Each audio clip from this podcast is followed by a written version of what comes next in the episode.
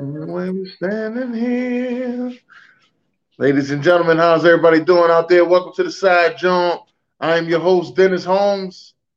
I usually have my co-host with me here, the chocolate girl, but the chocolate girl couldn't be here with us today. She had to take care of some family business. Other than that, we got we have a very, very talented, very funny, and veteran of comedy in the building. All right.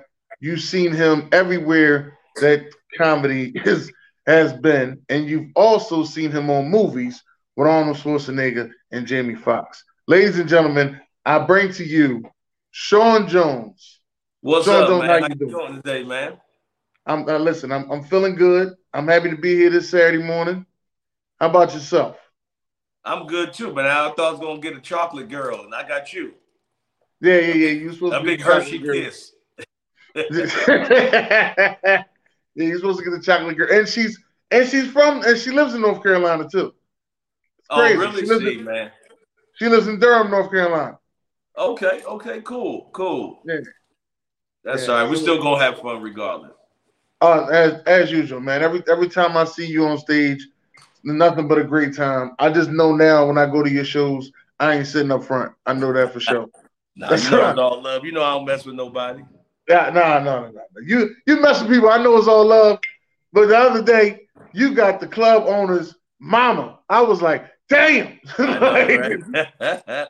I didn't even know that was his mother. I uh, the check cleared though, so I guess we good. Hey, you good? You good? You know you good with the check clearing. But uh, right. now, now we know you've been a comedian for almost thirty years. Right. Almost thirty years. But, but what we want to know is what made you get up there and go on that stage? Hey man, I guess it was ordained by God. You know, I mean, that's what you know. It sound corny, but it's true because uh, I never, you know, I really didn't have that. Uh, you know, I didn't want to be a comedian growing up. You know, I mean, I didn't look at Richard Pryor or Eddie Murphy and say that's what I want to do for the rest of my life. But I just think that my personality and just the people that I was surrounded by pushed me into that you know, to that arena. And once I got that bug, it stuck. So I guess that's what God put me on this earth to do because, like you said, here I am 28 years later, still grinding, still relevant. So I guess it's what I was made to be, you know? Yes, yes. This is what you was made to be. Now, uh, do you remember the comedy theater that you actually went to and did your thing, or was it a house party or? What the first the first time I went on stage? First time you went on stage. Oh, I went I went through the uh I guess I went through a different avenue because uh what I did was I left Jersey and I went to South Carolina for a quick moment to Charleston, South Carolina, and um, they had a comedy workshop. So I went ahead and took the comedy workshop that they had and befriended the uh the gentleman who uh was giving the comedy workshop, Tony Kemp. Um, he had been doing com you know, he had been doing comedy shows uh for many years prior to that, since the early '80s. So he had a comedy workshop where you can go and teach you the you know the techniques of comedy as well as you know you can practice on stage and stuff like that. So that's where I went initially, and then the first time I went on stage was downtown Charleston, South Carolina, uh, and I mean from that day till today, man, I've been doing it full time. The first time I stepped on stage was the last time I worked a conventional job, you know. So that's when you was that's when you was doing insurance. Yeah, I was doing I was uh I was doing insurance for a little while. Um, and it's so cool because what happened was I was working for State Farm. I was calling cold calling people for insurance. That's back in the day when you had to look in the yellow pages, which you probably don't even remember the yellow pages. I know the yellow pages, man. I'm listening. I'm 37. I know the yellow pages, man. Okay, you almost grown. You know, you almost Your shoes almost got heels on them. You got that one level heel, right? That one level sole right now you get past 40, you get the little heel in the back. You know, but uh, but yeah, man. So I was working in insurance, and and they laid me off. I had a real cool dude, uh, R.J. England, uh, R.J. Uh, Washington. He had his own uh, State Farm office in which I was a broke. You know, I was doing selling insurance, but he laid me off. And he was like, man, you know, I'm making where you can get unemployment. So while I was getting unemployment, I was critiquing my craft in comedy. So once the unemployment ran out, um, I started working on the road because fortunately during that time that was what we called the uh, the uh, the creative tour, the the black comedy tour. It started off in Virginia and then went all the way through South Carolina, North Carolina, uh, Georgia, and Tennessee. It was like almost a two week tour. And Charleston had a comedy night on Sunday nights, and Augusta, Georgia had Monday night. So I was hosting in Charleston on Sunday, driving to Augusta, which is about two and a half hours or so, hosting that on Monday night. So every week I was on stage and I had to come up with new material. So I, uh, you know, I perfected my craft a little bit quicker because I had really good stages because every every weekend I had from 60, 70 to 100 plus people every week that I was in front of, you know, so it gave me my chops a lot quicker. Uh, so like I said, that's how, and then once, you know, once my unemployment ran out, I was already working, you know, I was, you know, hosting rooms two, you know, two times a week as well as you know I befriended a lot of comics. I knew a lot of comics prior to me even doing comedy, like JB Smoove, uh, uh, Bill Bellamy, all those cats. You know, because I the Jersey, up, the Jersey, the Jersey. That's right. Yeah. I grew up in Jersey. Uh, we, you know, I used to frequent one of the first black comedy clubs in America, uh, which was Terminal D, which was on Frelinghuysen Avenue, downtown Newark. You know where I'm from, so uh, I knew a lot of those cats. So they was coming through on the creative tour you know, on the on the Black Comedy Tour. So, you know, it, it, it my transition was a little bit smoother than a lot of people had to experience in, early on in their career. Okay, all right. Now, what were some of the lows that you were saying in this business for you? Oh man, I had I had several several lows from uh, marriages failing to financial woes to doubting yourself. Uh, I mean, we it's it's we all go through these cycles. And I mean, if anyone says that they hadn't been through that cycle, they haven't been really putting in that work. I mean, it, it's what makes you strong and it, it's what makes you appreciate, you know, when things are are great. You know, um, yeah, I I had a, a marriage that failed. You know, first marriage that failed. Uh, you know, due to traveling, due to I mean, just think about back in the day when I first got married, man, I was on Comic View. So I was on TV all the time.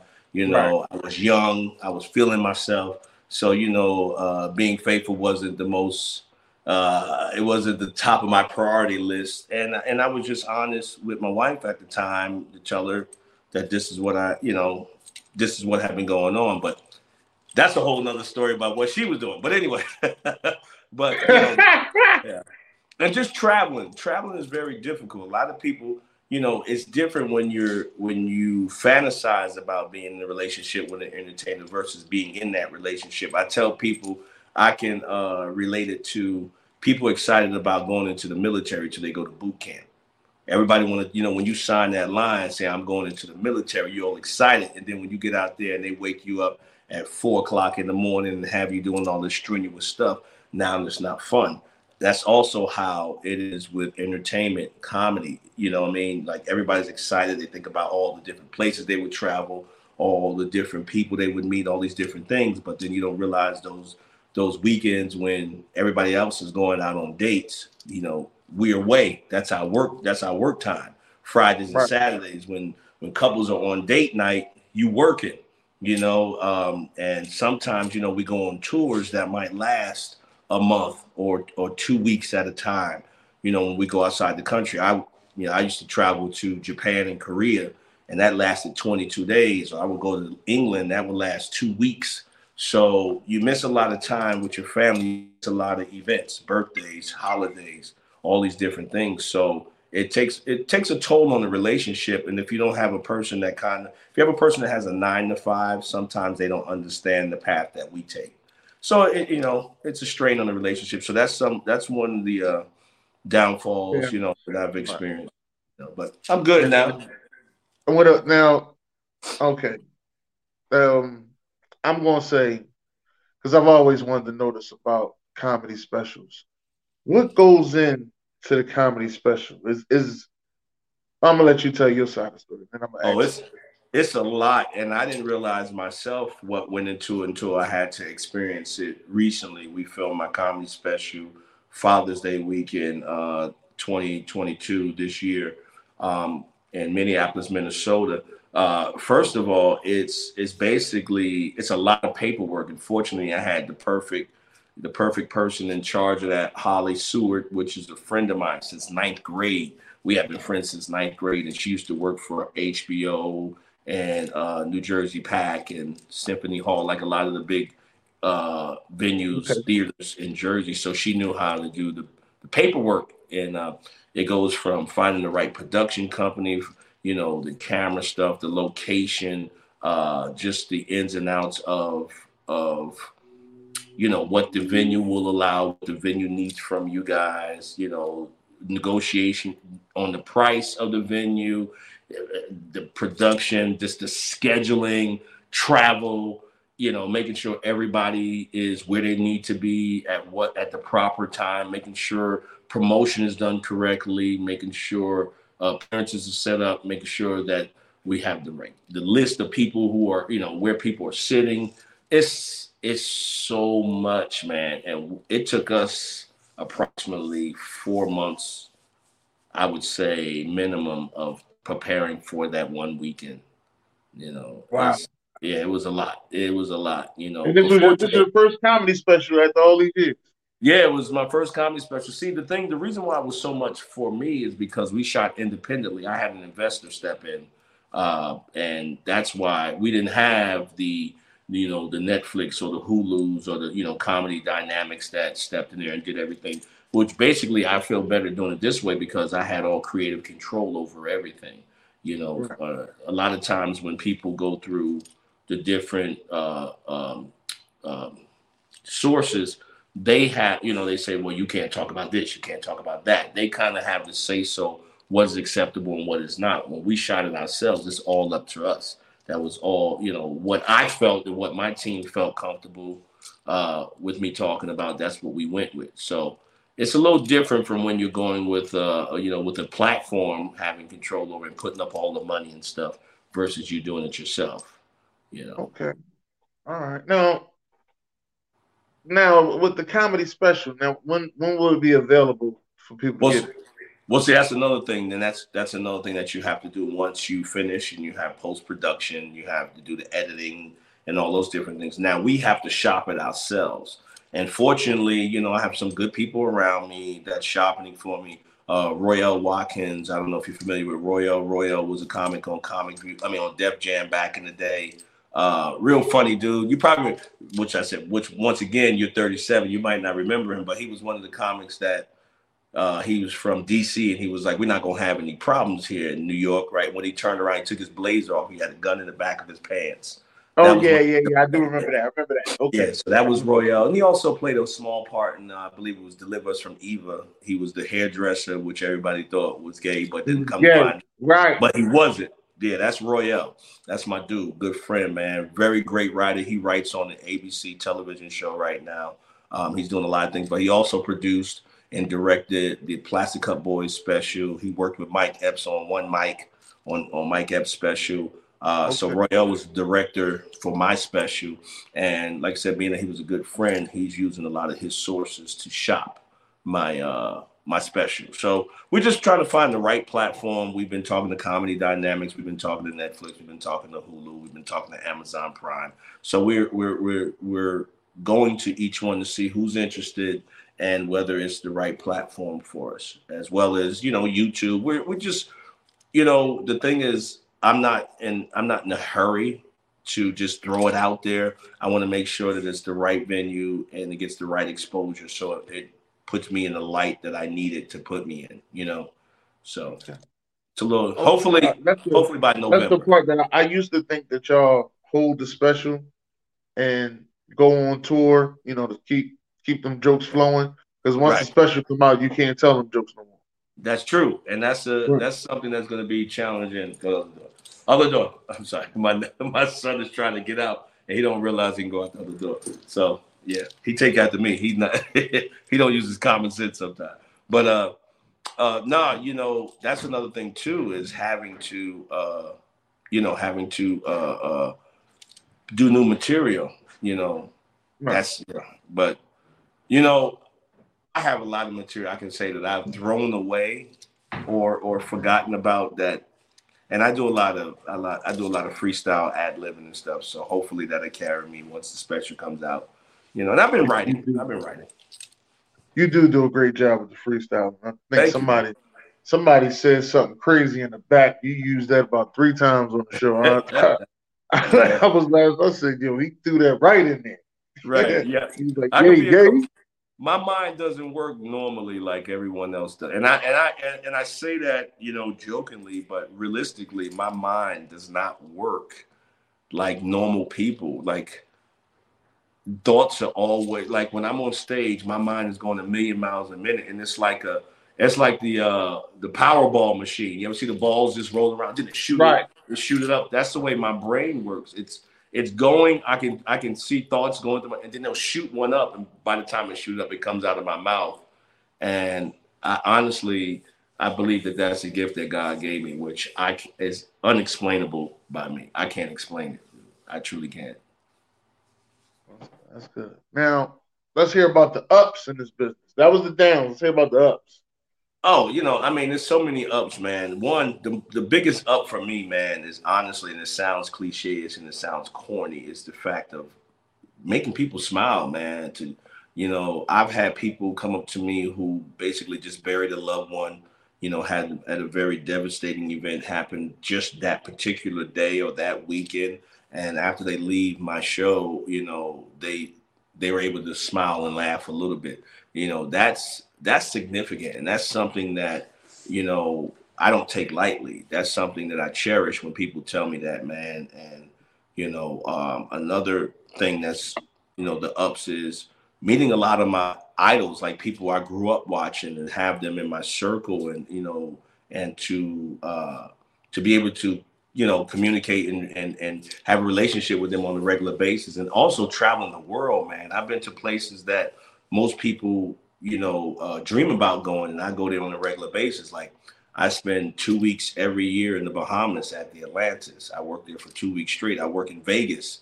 You know, I, I've traveled to London. I traveled to Amsterdam, Rotterdam, Germany, uh, uh, you know, just all over the world performing being able not just having to go and and, and do some, you know, do work, which you don't get. I get a chance to enjoy the places. Like when I go to England, we travel all around England. We go to Manchester. We go all these different places. I've seen, you know, the, the big Fer- Ferris with the eye, Big Ben, the clock. You know, been to Japan, just rode on the uh, the bullet train and all these different things, and gone down to Itaewon and, and Osan, and you know, that's man, that's a blessing you know, uh, to be able to experience these, these places and not only experience them, experience them in the in a way where people are showing you, like you, you have, you know, people who want to take you and want, you know, want to show you off. So that's a lot of ups and, and the money, you know, so the money, you know, you, you work hard. Money is always good. The money start to show. So, you know, yeah. It. Now you said you was in the Bahamas. I've been to the Bahamas. You was, you was actually in the good part. You was in Atlantis.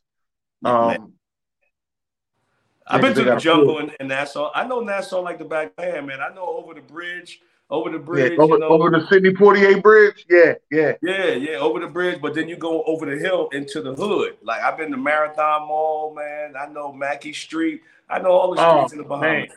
I've been going to the Bahamas for 20 plus years. I've been working at the Atlantis when Merv Griffin owned it. I got my first marriage was at the Atlantis. I got married in the same gazebo that Deion Sanders' first marriage took place. So I mean, I've been frequenting the Bahamas for 20 something years. And, you know, so, you know, I know all, I know all the hoods. I know the other side of, you know, Nassau. I watched it evolve into what it is now to all the construction, the new hotels and stuff that's there. So yeah, I know, I know the Bahamas. yeah, that's I ain't gonna lie. I had a good time. But I need to go back. Yeah. Um, now with with the, have you ever done the cruise ship thing? Yeah, I used to work the cruise ships back in the day. Um, shoot, it's been about, I think I, I worked the cruise ship like 2004, 2005, somewhere in that timeline. Um, yeah, I used to work Carnival Cruise, and honestly, I was signed on to start working again on the cruise line this January. But because everything with with the, the pandemic and the, and the and the stipulations, like a lot of the American entertainers weren't able to get off in certain ports because of you know, protocol in that country with COVID, you know. Uh, so I was just like, why would I do this? And honestly, the money in which they were offering me wasn't close to what I'm making out here on this road. So I was like, uh, you know, and that's that's challenging because a lot of times you might have to sign on for two weeks and be out at sea and not have communications. You know, some places your phone doesn't work, your your eye, you know, FaceTime. So it's challenging, man. If you have a family, you know, like I said, got my little dude right here next to me. You know, whenever you know, it's it's it's like it's it's it's even kind of like wow to even have this weekend off because this is it's a Saturday. I'm not working this weekend. You know what I mean? So that for him, you know, like this is what I'm doing today. We chilling. Me and him, me and him are chilling. Mom's, you know, she's doing her thing, you know, cooking and stuff. So we just we just doing family stuff right now. But we don't get this to, especially not on the on a Friday and a Saturday and a Sunday. Dad's home. Come on now. So that's what we doing. He he right here next to me. So the cruise ships was kind of challenging, you know. Yeah, that that is cool. That is cool. Now, okay. Now, what's what's the most interesting place that you've ever performed at? Like one of your favorites, I would say. Oh, it, it's it's not without a doubt. It's London, man. The Bloomsbury Theatre in, in the, uh, the College of the University of London, the College of London. Um, it's a theater uh, holds about 800, and we do two nights. I think we did two nights. I believe it was. I've, I've done it twice. Uh, yeah, the Bloomsbury Theater was hot because you think England, you think of just a bunch of white people, but this you know, the bounce. Uh, was it the bounce that we were doing? I can't remember what the. I think it was the bounce. No, that was in Amsterdam. Uh, but we did the Bloomsbury Theater, and it was like 800 black people, man. You got and and some of them are Africans. So you got Africans that speak English, like you know, it's it was really cool, man. And I also did a, uh, my boy Kojo, which is a, a big comedian over in London. He has a comedy night that's you go down in the cellar, man, and I'm telling you, he might have like 200 people tight packed. And you know, that was my first time over in London, and man, I crushed that show so hard.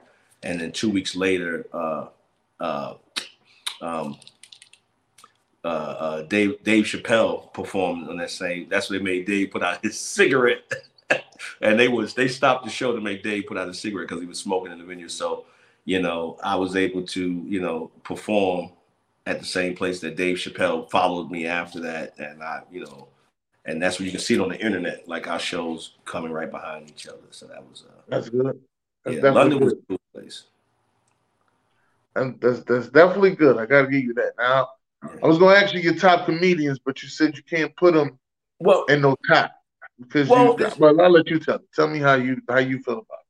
Well, the thing is, if you put if you if you have a top five, you're putting people in places, and I don't and I feel as though that comedians, uh, based on who they are, you can't you can't say he's here, he's here, he's here, here.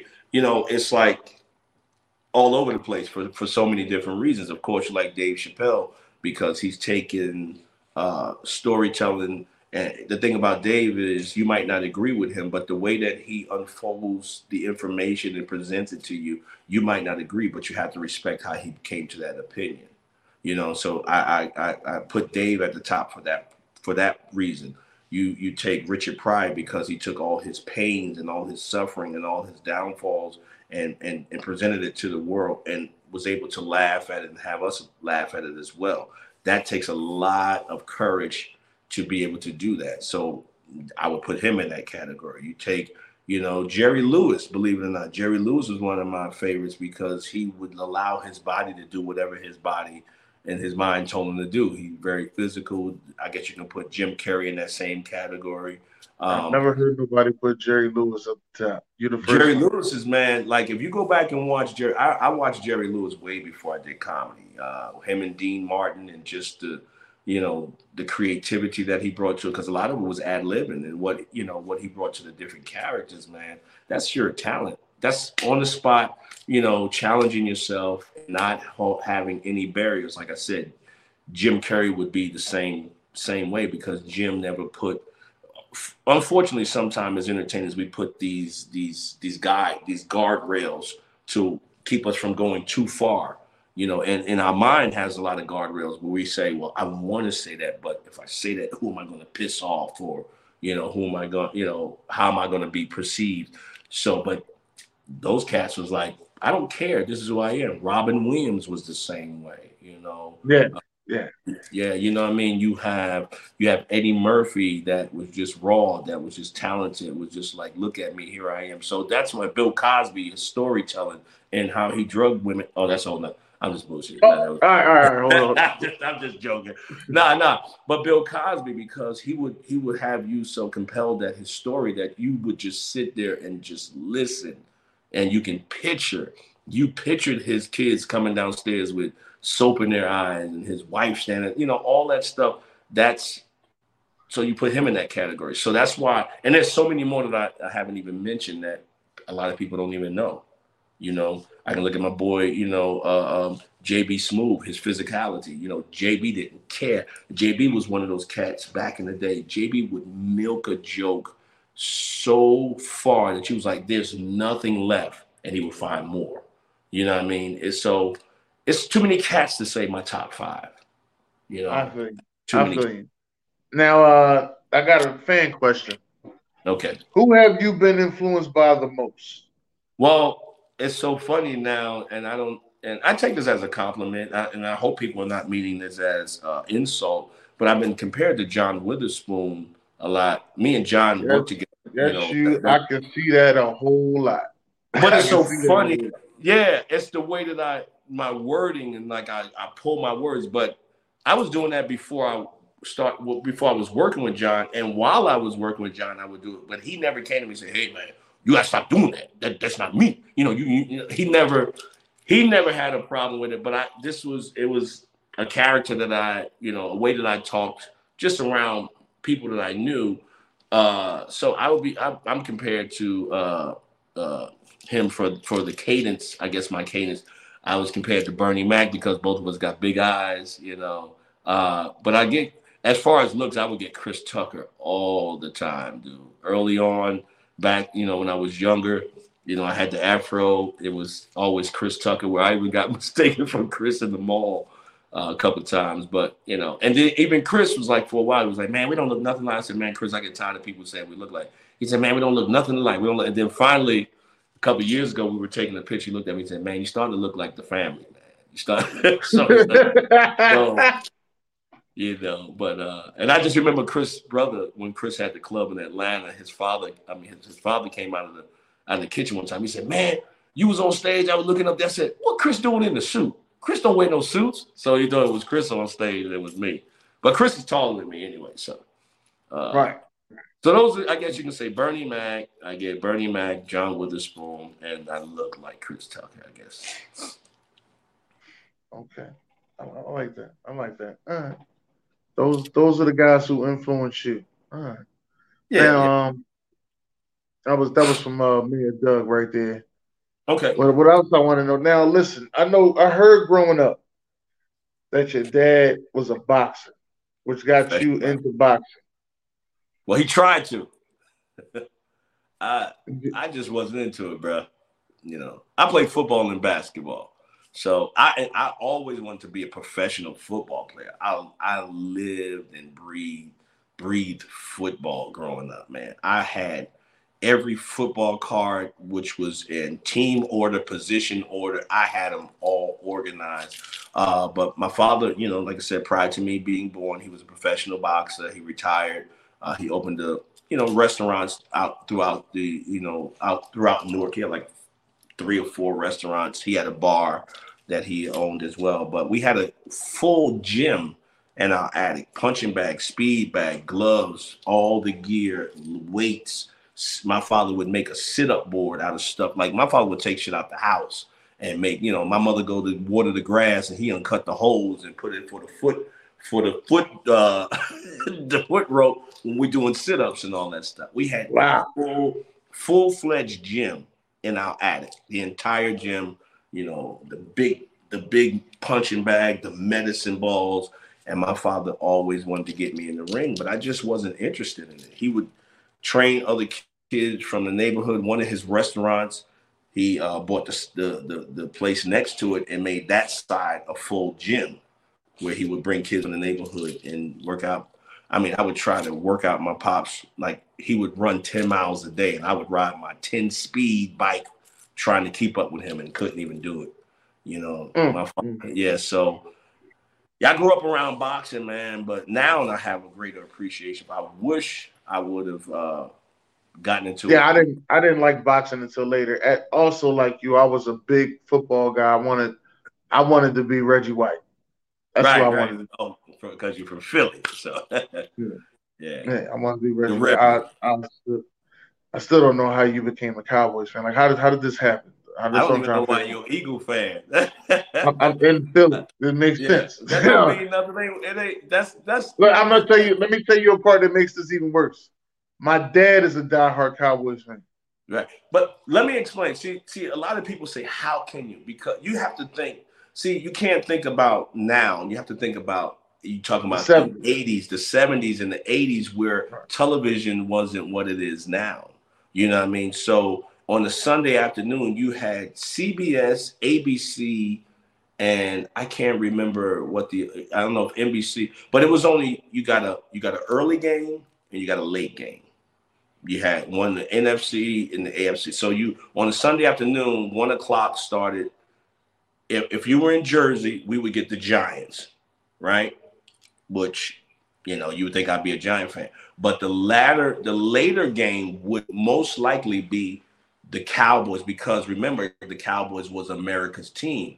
So we were always exposed to the Cowboys all the time. Even though you live in New York, you live in Jersey, you see the Giants, but the Cowboys were highlighted. They were America's team. They were glorified. You had a television show called Dallas that comes on after the game. So you would constantly show how great of a city Dallas was, how great of a team they were. And during this time, you had just I mean, you had Drew Pearson, you had Lynn Swann. I mean, you had Drew Pearson, you had Tony Hill, you had Tony Dorsett, you had Roger Starr. You had all these players that were glorified and outside of football on Sunday.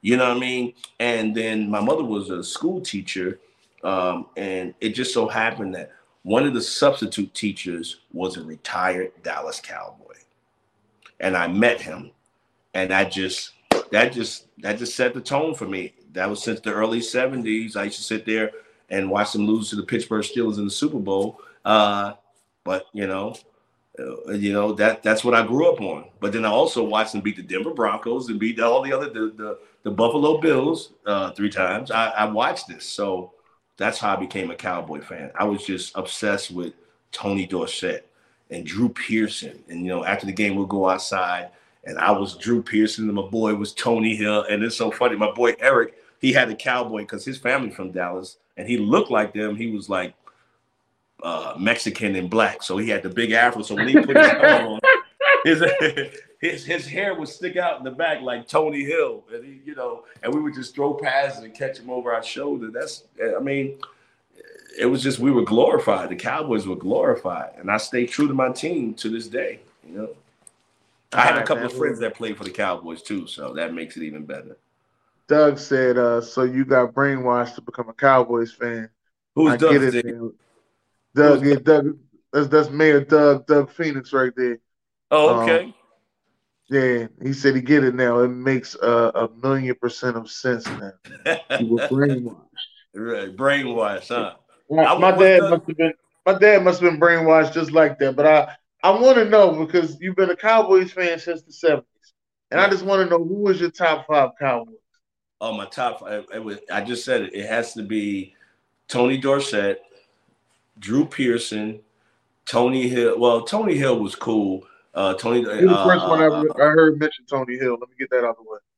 Oh yeah, I know them all. Billy Joe Dupree, bro. I'm true to it, man. Ron Springs, Charlie Waters, Bob Lilly. I'm true to it, bro. I don't mess around with my boys. Uh, Emmitt Smith is definitely one. Michael Irvin is the top. You know, you know, you know, Michael Irvin. Uh, um, he's sweating right now.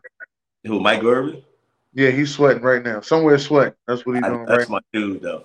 He got so much charisma, man. He had he's great. Uh, you know, uh, I have to say one that y'all probably not even familiar with. I got to say my boy Jeremy Mincey, who took over once my boy went over to once they sent uh, Demarcus Ware over to the Denver Broncos. They brought uh, uh, Jeremy Mincey, which was number 92, who who the second season he was there, he was a sack leader for the Cowboys. that's my personal friend. That's my boy, my dog, my ace, man. Uh, I used to mess with him when he used to play with the Jaguars, but you know that's my dude. So I got to put my boy in case he watched this. I got to make sure I make make it known that that's Jeremy Mincey. Never, never, never heard of.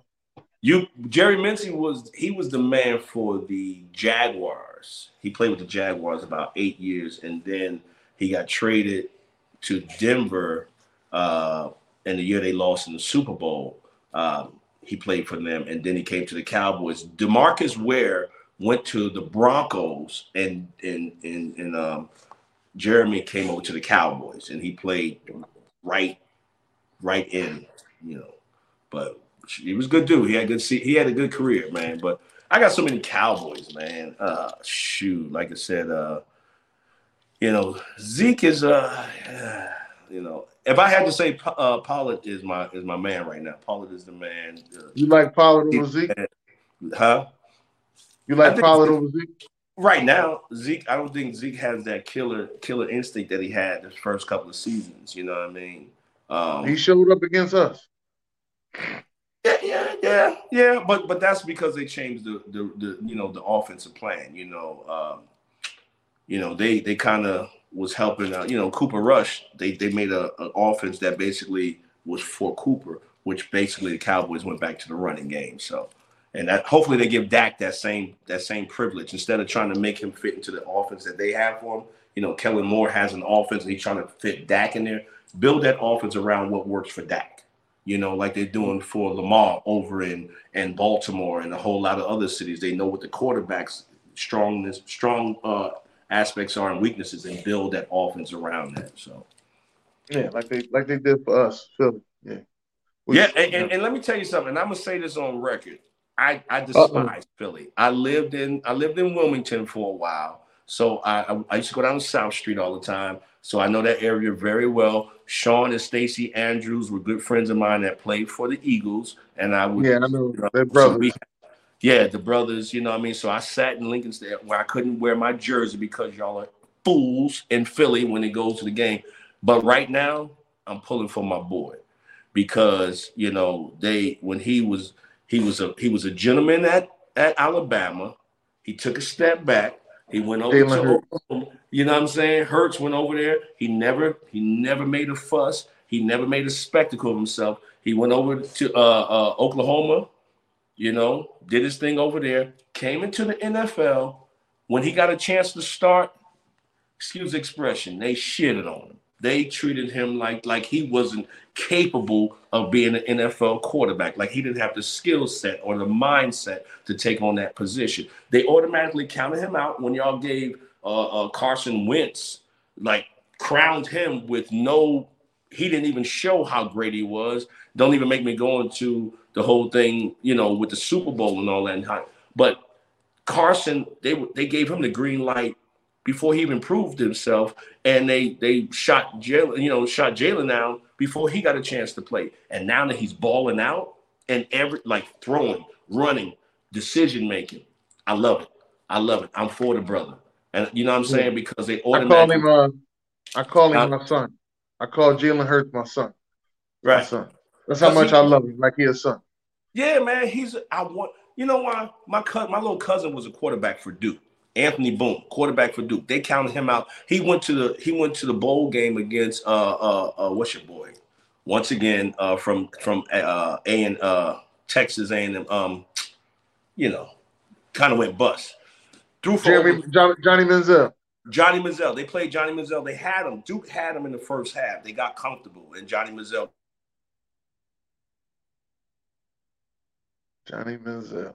Ain't that some stuff? Yeah. Johnny Am football. Still... Yeah, yeah Johnny football. And he threw for like almost 400 yards in that game. And he went to the NFL and they questioned his height. Uh, Doug Flutie was six foot. You know, uh, they questioned his arm strength. He threw for seven. He threw a 70 yard pass in that game. You know what I mean? Uh, his his decision making. He was the winningest quarterback in Duke football history. You know, uh, went to the bowl game, made Duke uh, relevant on the on the on the football field, for, you know, because they was always basketball, you know, but they counted him out, and they tried right. when he went to the NFL, they tried to make him a receiver, you know. So, but anyway, we're in a whole now. We outside of comedy now. we, yeah, well, I mean, that, certain things like that happen. Don't worry about. I mean, let's let's get into how you became an actor. How you got in these movies. Okay, so that story was um, I had a I had a, a manager um, when I was living in Atlanta, and he wanted to do a showcase, and um, he wanted to do a showcase in L.A. So we are uh, about about fifteen of us comics flew out to L.A. and we did a, showcase at the Improv on Melrose. And as things have it, um, they was expecting a good t- a big turnout, and it was about 25, 30 people in the audience, and a lot of the comics just mailed their act in. They just went up there you know, messed around a little bit and got off stage. When it's my turn, anytime I touch that mic, I take that seriously. So I performed as if it was 200 to 2,000 people in that audience, and did my uh, did my did my did my stuff. And the next day, my boy was taking me to the airport, and my, my manager called me and said, "Where are you?" I said, "I'm on my way back to Atlanta. We're going to the airport." He said, "Turn around. You ain't going back to Atlanta." There was an agent in the audience and they want to sign you. It was Martin Lawrence's first agent. Uh, he had been in wow. the room watching the show. So turn that car around. He said, "You move to L.A. We'll represent you." I moved me and my family out to L.A. And um, as soon as I got there, they start. I started going on auditions. And the coolest part about when I got the part for Shade, uh, I went into this casting agency. It was packed. There was a bunch of bunch of white guys. So I walked up to the receptionist. I said, "Hey, I'm here to read for Mr. Osi," and she looked at me like, mm, "Are you sure?" And she was like, "What part are you reading for?" I said, "Mr. Osi." And uh, she was like, "Okay." When I looked around the room, it was all white dudes and one other black dude that I had just seen on the Parkers. Uh, that particular guy, said, "Hey, that's the dude from the Parkers," but other than that, it was all white dudes. And I said, "Oh, so they wrote this part for a white guy." And so uh, I was like, okay, well, I'm gonna show him how a brother do it. And I got the part, got the part in the movie. But that's how I got into acting because I was already acting a little bit once I got out there to LA.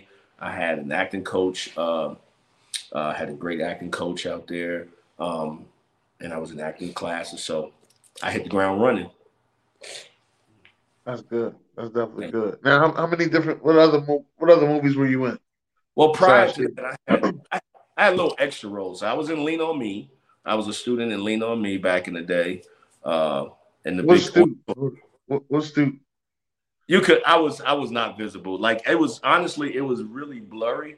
Uh because like I showed my son recently, uh, but you it's like so quick. I was um I was just a student and when they when he uh got rid of all the students, you know, when they had to, you know, remove them expeditiously or whatever he said. You know right. I mean? So on the stage when he was on the stage. Right, right, right. So I was in that that scene. I was in Le- I was in uh, Ace Ventura 2, uh, which I was uh, I was a, a Watuchi tribeman with all the white. And I'm, I'm going to tell you this one, and my son still to this day does not believe that that's me because I was so young. Uh, in the big house, remember he flipped the truck. He flipped the truck at the big at the big house, Ace Ventura, and right. and he was like the Monopoly man. Remember, he walked over to the guy, and uh, Simon, which was the actor's name, Simon was on the horse doing tricks with the horse, and he hit the horse with the crop. And when he got off, Jim Carrey hit him with the crop, and he said, "Funny, it didn't hurt when you hit the horse." When he got off the horse, he took his hat and his gloves, and he handed it to me. and here's the funny part. So all I had to do when they, you know, when that scene happened, Simon got off the horse, took his hat and his gloves, handed it to me. I just supposed to go like that and bow out. So when I did, I went like that, and the and the director was like, "Cut, hey man, you can't look at the camera when you just just grab the hat and the glove, just bow and, and back out. Action. Cut, hey bro, hey you can't do that. You can't look at the camera. All right, action. And you can just see my eyes go. So when you watch the movie, and when he get off the horse and he hands the glove, you'll see me. I got a little, little funny little hat. You'll see my eyes go to the corner of the camera like, I'm gonna get my moment of opportunity to be a star. so you can see that part in the movie.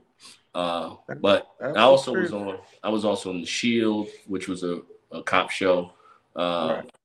I was a, a riot cop, which we had to save the woman that played uh, Doughboy's mother in Boys in the Hood. We had to save her in a riot. She was like a a, a civil rights speaker or something, and it was a riot broke out. Cars were blowing up, and I, we had to grab her and take her to safety. So I was a cop in that. I was in uh, Your Worst Nightmare, which was a television show. I was an investigating uh, sheriff.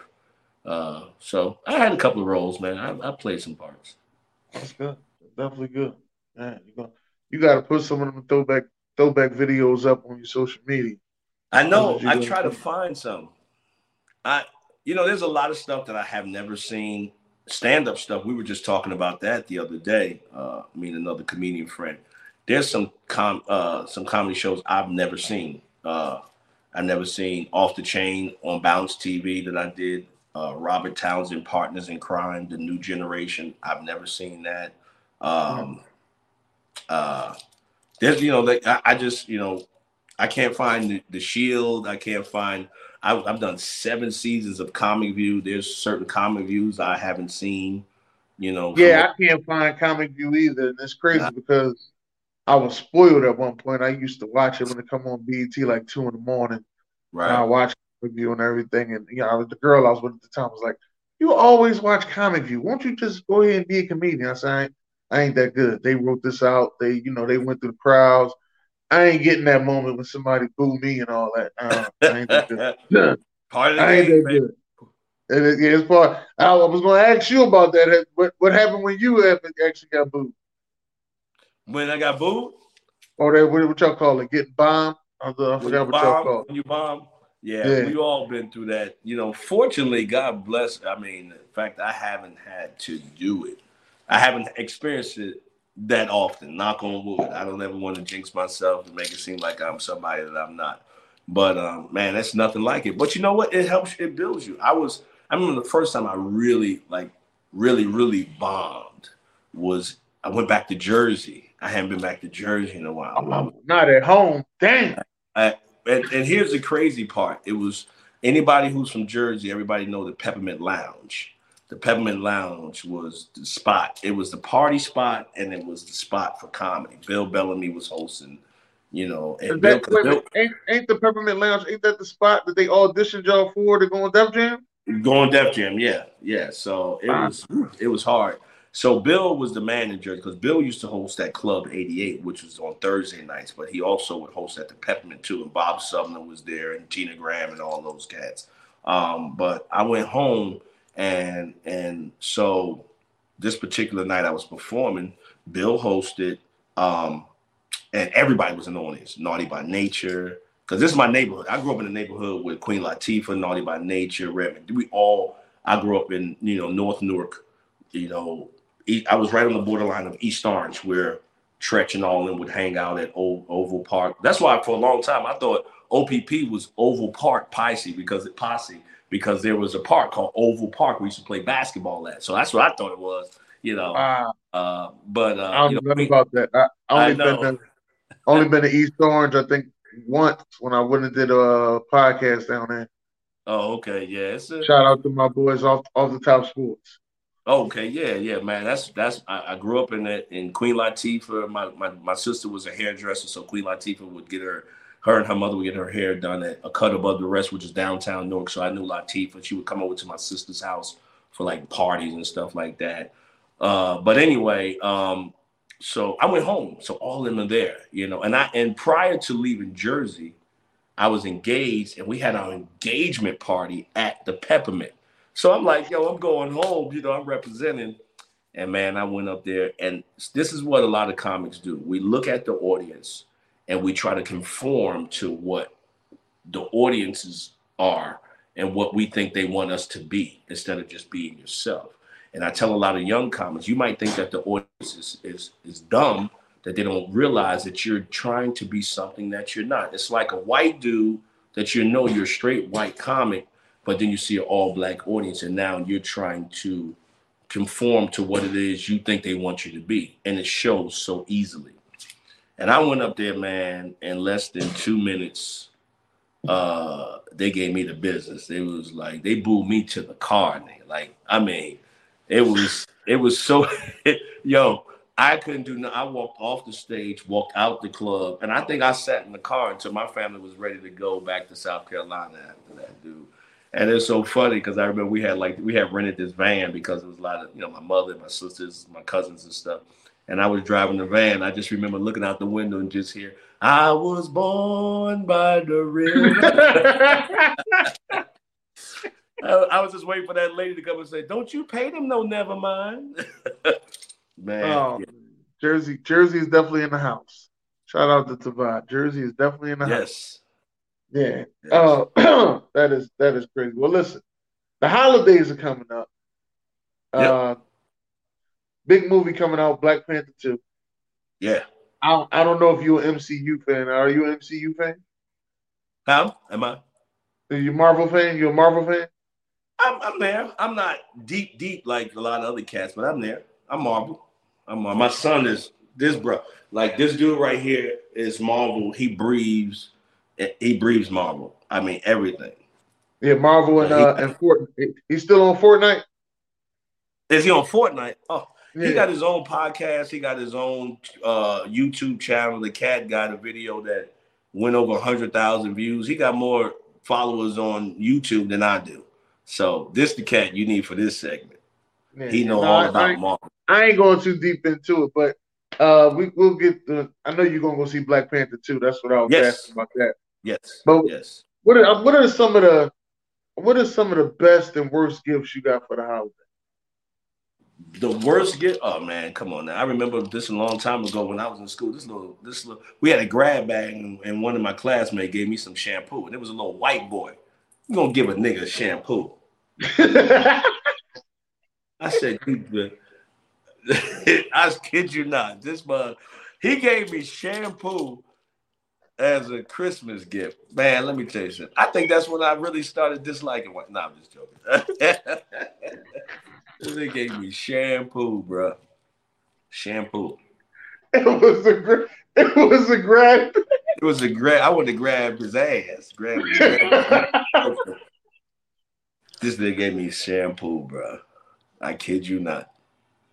Oh, oh man. Okay, what's the you, what's the what's the best gift you got? oh, oh man. Uh, it's amazing I can remember the worst gift, but I'm trying to remember my best. I kid you not. I swear on my life that is a true story. Yeah. Man. Gave me uh, gave me shampoo for Christmas. Oh, white people, if you're watching white people, don't ever do that to a black. don't give us no. We don't need no shampoo. Y'all be buying that shampoo that dried out here anyway. We got a special texture. We have a, a special uh, uh, uh, consistency about our hair. We can't use your Prell and all that other shit, the pony hair and all that shit. We need some good shampoo that's good with black folk hair. But uh what you say? Um, uh, the best. What's the best gift you got? Let me see. She said uh socks as a kid, but now as an adult, it's not that bad. That's that was the worst gift she got with socks as a kid. She got socks. Yeah, yeah, uh, yeah, yeah. Socks. That's a norm. That that's what fathers get for. We get that for Father's Day. They'll socks and ties, ties and shit that don't match with nothing you got in your closet, and socks that don't even fit your foot. Then you got some dress footies on because them shit's about that long, you know. But uh, what's one of the best gifts for Christmas? Oh, I get some great gifts, man. My son and, and wifey, they give me some great gifts for Christmas, man. So I got so many. Uh, uh, I don't know. I don't know what's the best gift. Oh. I gotta think. That's crazy because I, I mean I never really thought about it because I just you know I'm the kind of cat. Whatever you give me besides shampoo, I appreciate my shampoo. Oh. I curse your ass out. You give me shampoo. I'm telling you that right off the cuff. You give me shampoo, I'm cursing you out. I'm not. I, make sure nobody gets you no shampoo. No shampoo, oh, bro. But they did. what grade was you in? Let's get that out. What grade was you in? So I get shampoo. I don't even know. It was. I had to be. It was maybe like sixth or sixth grade, fifth or sixth grade, something like that, man. That was. Yeah, man, that was some whack. That was a whack. His his mother need to be ashamed of herself because he had to say, "Mom, what do you think about this?" She said, "That'd be good." So he couldn't have done it on his own unless they went in their bathroom in front. Maybe they okay. So let's maybe I'm being ungrateful. Maybe that's all they had They couldn't even go out. I, that's what I was thinking. I, you know, I was, I was, always given the benefit of the doubt, but you thought right. about that for a while. You've been out of school for a while, so don't you've been thinking about that. Don't for you just been out of school That's for worst not that long. um, the worst gift I ever got, somebody got me some Cowboys. I said, man, I'm not no damn Cowboys fan. Let me get it. I mean, they got me gloves, hat, all that. Now, really? that's back when I was in school. See, they was trying to let you know what you needed to be in your life. See, you gotta you gotta look yeah, at my dad signs. was excited. You gotta look at the signs that come to you, bruh. That's what it was, man. One, but, only thing I like about the Cowboys is Dak Prescott, Michael Parsons, and Mike. That stadium. Mike, Mike is. Have it. you been to the stadium? Yeah, I've been to the stadium. Me and my dad went. That was on our bucket list. Go to an Eagles Cowboys game in Dallas. Me, my I dad, my uncle, and my cousin went. We all went together. Okay, I supposed to go tomorrow, but I'm not. I'm gonna just chill with you know because they playing the Lions tomorrow, and we always go. Me, Tony Roberts, uh, Big Sean Larkins, Howie Bell, and me. Okay. Because they're, they're they're from Detroit, so they're going to represent the Lions as and me and Tony Tone and and my boy, we we all represent the Cowboys. So we went a couple years ago when they played the day after the Monday Night Football when they played Christmas, and uh, we beat them Lions up bad. That's when Zeke was wearing them gold cleats. So yeah. we all supposed to go tomorrow, but I'm just gonna chill, man. I'm gonna I'm gonna stay home. I'm not gonna go tomorrow, but I might go next week when they play Chicago. They play Chicago next week, so I might be out. Yeah, y'all y'all will win that game. Y'all ain't gonna win this game against Detroit. I don't know, man. Detroit do play kind of tough, but we, you know, Dak got something to prove. He's back, you know. So and, and, and, Parsons, that's my dude, man. But he's from your state. He's from Penn State, man. You know. Yeah, Parsons. he's from Harrisburg. Pittsburgh, yeah. Harrisburg, one and two. Yeah. Yeah. He, he is he is nice. I ain't gonna lie, yeah, he is nice. That's that's that's a LT. He got that LT flavor. Uh, yeah, he does. Now, now you now I'm gonna, I'm gonna end this joint right. You are a cigar smoker. Yes. The only cigar, only cigar I've had Black and mild. Romeo is a Romeo Juliet. Yeah, that's pretty common. That's pretty common. Yeah, I, yeah. I knew you was gonna say that. I knew you was gonna say that. That's off, the only I'm cigar I had. I'm off the grid with mine. I'm off the grid. Uh, anybody, any anybody who's a smoker, Rocky Patel uh, is a is a, you know, I'm hoping to meet Rocky in a couple of weeks from now. Uh, he has some great venues all over the country, but Rocky Patel 55 number six. Uh, just it's just so many different ones. But my cigar of choice right now is a Plasencia Octagon. Uh, uh, uh, yeah, it's it's a it's a funny shaped cigar, but it's it's an outstanding cigar. Green label. Um, those are my choices. Or Leaf by Oscar is another one, which is a you might be able to handle a Leaf by Oscar. It's a more natural cigar. Uh, but yeah, I'm a I'm a smoker. I go to different cities and I find a cigar lounge and in fact, yeah, you. I've, I've heard you say that Cam Newton has one of the sexiest joints. Yes, Cam Newton has fellowship in Atlanta, right down the street from Mercedes Stadium uh, in Atlanta. Man, it's it's he does it's down pop- the street from Mercedes Benz Stadium. It's not that far. It's in the in the um uh, what what area? It must be near Magic City.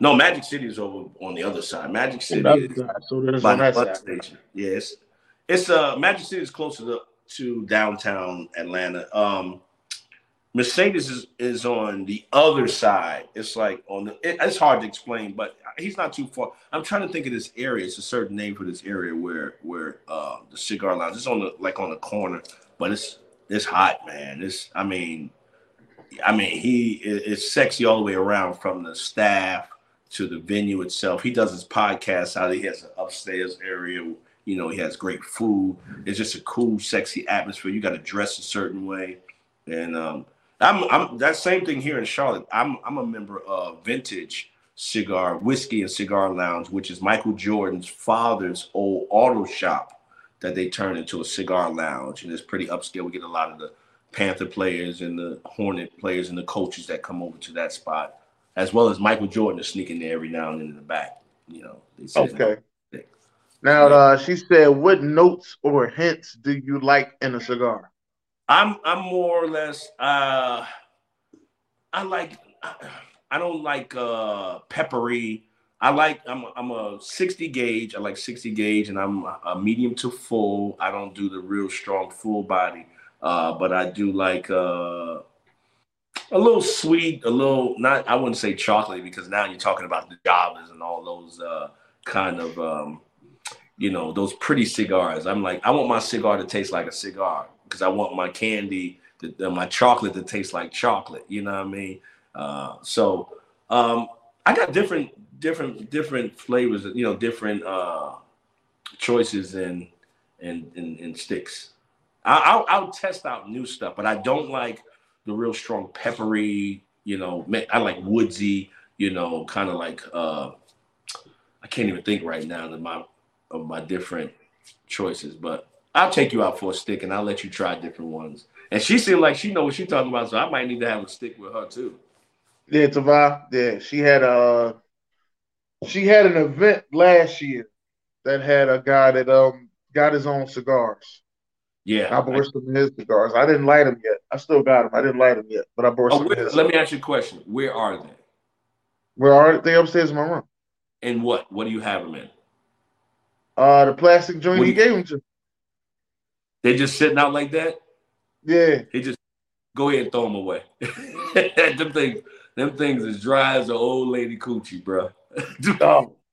You got to put them. You got to keep them moist. You got to keep them in the humidor. You got to keep them. You know. She said she's a newbie. She hold on. She said she said she's a newbie. Just oh, brown oh, bottom thing. Oh, she she do. Uh, uh, you mean the uh, uh, fat bottom betties?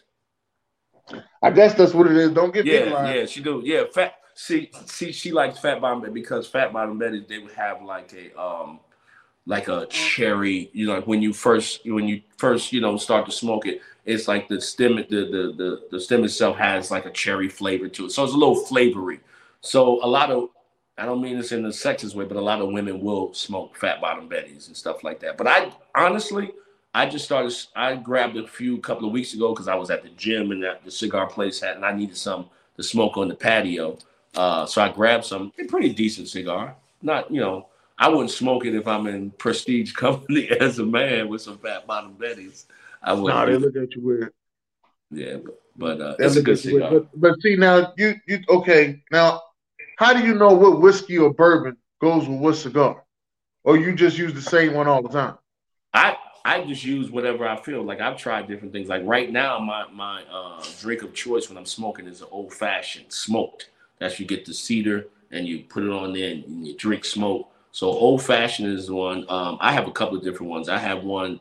There's a there's a whiskey in which I get that you only can get in Texas, which is where Dallas is. Just to let you know, Texas or Oklahoma. it's called TX. it's called TX, or there's uh, Bumbu Rum, which is uh, Lil Wayne's uh, uh, um, rum, which is amazing. Those are good ones that I usually drink with uh, a cigar. You know, but an old fashioned right now is my drink of choice with a nice, nice stick. So you only can get you said you only get that TX in Texas. Okay. huh When I go to Texas next time, I'm gonna go try that T. Next time I go to Texas, me and my dad gonna go to another Eagles Cowboys game. We ain't gonna go to this one on Christmas right. Eve, but we're gonna go, go to check. Another. I'm telling you, if you like, do you like like a citrusy whiskey, like you know, with a hint of orange and stuff like that, maybe vanilla? Is that you know, or do you like something? I'm more of a I, I'm I'm more of a uh, straight up whiskey guy. Be honest with you, um, yeah, it don't have to have the hint or right. none of that. I don't knock it. I'll drink it, but I ain't gonna say it's one of my favorites. Let me just say that. Right, but it's good because then they have the whiskey blend and they have the straight up whiskey, the TX whiskey, and then they have the whiskey blend. So try both of them, man. It, it's really good. It's, it's, it's nice. You just do it on the rocks. Just do it okay. on the rocks. Nothing I'm putting nothing in it. Yeah, that's I, I like that. I like I'm a, I'm a old. Just let you know, I'm an old school E and J guy too. Let you know that. Oh, okay. Old so yeah, you, yeah, that's real old. You can put that in your gas tank if you're running low. You know, that, that'll get you from one gas station to some E and J. Nigga, like shit, you must wear kangaroo sneakers too. I'm an old school E and J guy, and um, right. I like the I like the D'USSÉ now. I like the D'USSÉ a lot. Yeah, see that's strong stuff. Like that's straight. Like yeah, see, that's me. Yeah, yeah, that can kind of, for me, it kind of, it kind of alters the, the, you know my cigar because you got to get over the the shock of that that that alcohol to get to your cigar. Like I can you know make a smooth transition with what I drink. I'm not a real heavy drinker anyway, so I don't need unleaded regular in my glass on the rocks like you do.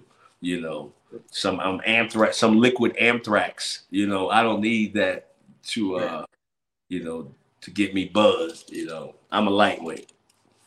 Yeah, yeah. See, uh, that's it. That's all it is. But you know what? You can go to JMO. You drink some Jameson. They call it JMO. Yeah. You'll be all right. Yeah, yeah. I tried, like I said, I've tried quite a few. And I've been on look, I've been around a lot of alcohols. I live with an NBA basketball player. Some of my best friends have played professional football. So I have been surrounded by Did you live with an NBA basketball player? Yeah, my boy AJ English used to play with the Washington Bullets back in the day. We used to live in Wilmington. Uh, well, Newcastle. We had he had a spot out in Newcastle when he first went to the, went to the Bullets, and uh, I, wow. I, I, was I was running a nightclub in, in in Delaware, and he was like, "Yo, dude, I got this big house. My fiance and my my kids ain't moving in now. Yo, come chill." Now. And we we chilled, man. And we yeah, that was my first uh, introduction to NBA ball players back in the Nice. It was it. Yeah. That is nice. That is nice. That's good. Yeah. That's good. Definitely good to hear. But listen, this has been great to have you on this show. Thank now, you. Anything, anything you want to tell us about upcoming dates or when you come into the tri-state area again? Um, back home to Jersey for the Jersey fans out here. Well, I know we have been trying to put together something for Christmas, but it's probably too late now because Samore is from Jersey. I, I, I did the last Christmas special with my girl. Oh, that was good. Y'all did a great job with that. Thank you, man. Thank you. That's my. Y'all girl. did a great job with that. Now that I, I can watch anytime because I, I got that when Two Ray put that up and right. he was on there and I was like, oh, this part good. Yeah, yeah, that was me, Two Ray, Tight Mike, and some more. You know, that was her Christmas special, The Men of Chandelier. So she had been put trying to, you know, get one with like me, I guess Bill Bellamy because he's from Newark. You know, all of the Jersey people uh, but you know, it's too late now. Um, I'm doing a lot of uh, the improvs and funny bones now in the helium. So hopefully I'll be back up in that area real soon doing some stuff, man. I'm just I'm traveling with Rickey Smiley. We've been on the road Rickey for about yeah. yeah. Me and Rickey, we've been on the we've been on the road for maybe about a I was on tour with Bill for a while. Then when I got off the tour with Bill, I started touring with Rickey. Uh, I met my my first ex-wife through Rickey, so he owed me. Nah. But uh yeah, we on tour now. We on tour now. So catch us in the city. And uh man, I'm just out here grinding. I think y'all be doing the uh, y'all be doing the backstage talking, joking oh, yeah. on each other. I've seen that. Oh, yeah, y'all got keep that keep that going. I don't care yeah. what they say, keep that going. Well, Rickey get mad at me a little while. He'd be like, you know, Shaun be going too hard, too long. Like we used to, Rickey used to stay over, uh, over my house back in the day. Me and Tony Tone used to be roommates, and we used to we used to joke Rickey to sleep, man. He used to get mad, like, man, will y'all stop joking so much, man? And, yeah, but we used to give him the business back in the day, man. That's when uh, there was a comedy brotherhood, man. So, but, but yeah, you know. So, only thing I got coming up this weekend, man. Let me. This little dude right here got my time. This we gonna hang out tonight. We gonna sit in this theater. Can y'all see him? He's a uh, he's a gamer. He's a gamer. He uh he uh he got his own YouTube channel. He's a Fortnite guru right now. He in the tournaments and all that stuff. So you know, check him out. What's your what's your uh, YouTube page? Nash Jones. He has a YouTube page called Nash is is Nash Jones N N A S H Nash Jones. Uh, so check out he he got more followers than me on this YouTube. But he, he got more than me too, so I'm gonna go follow him. Nash Jones. Nash Jones. Nash Jones, most definitely, yeah. And listen, we're, I'm very thankful to have you, man. I'm glad you did it. Glad you came through.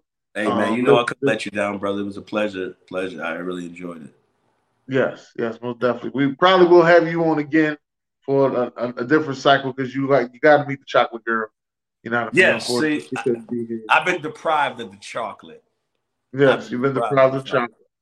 So yeah, yeah man. Yeah, we, we, definitely will have you on again Uh, because uh, the chocolate girl has to meet you. She got to give her side. She she's very great at what she does. I'm glad to have her as a host, and right. I know she's going to do some family things right now. But I'm always praying for her and always. wish her nothing but the best. Um, this is the Side Jawn, ladies and gentlemen. Thank y'all for coming out this Follow morning. Me. Follow Shaun Jones on all social media. Is S A it's S H A U N. Right. Jones. Comic Shaun Jones. Yep. Comic Shaun Jones on all social media. God bless. Great day. Appreciate you, man. Thank you. Thank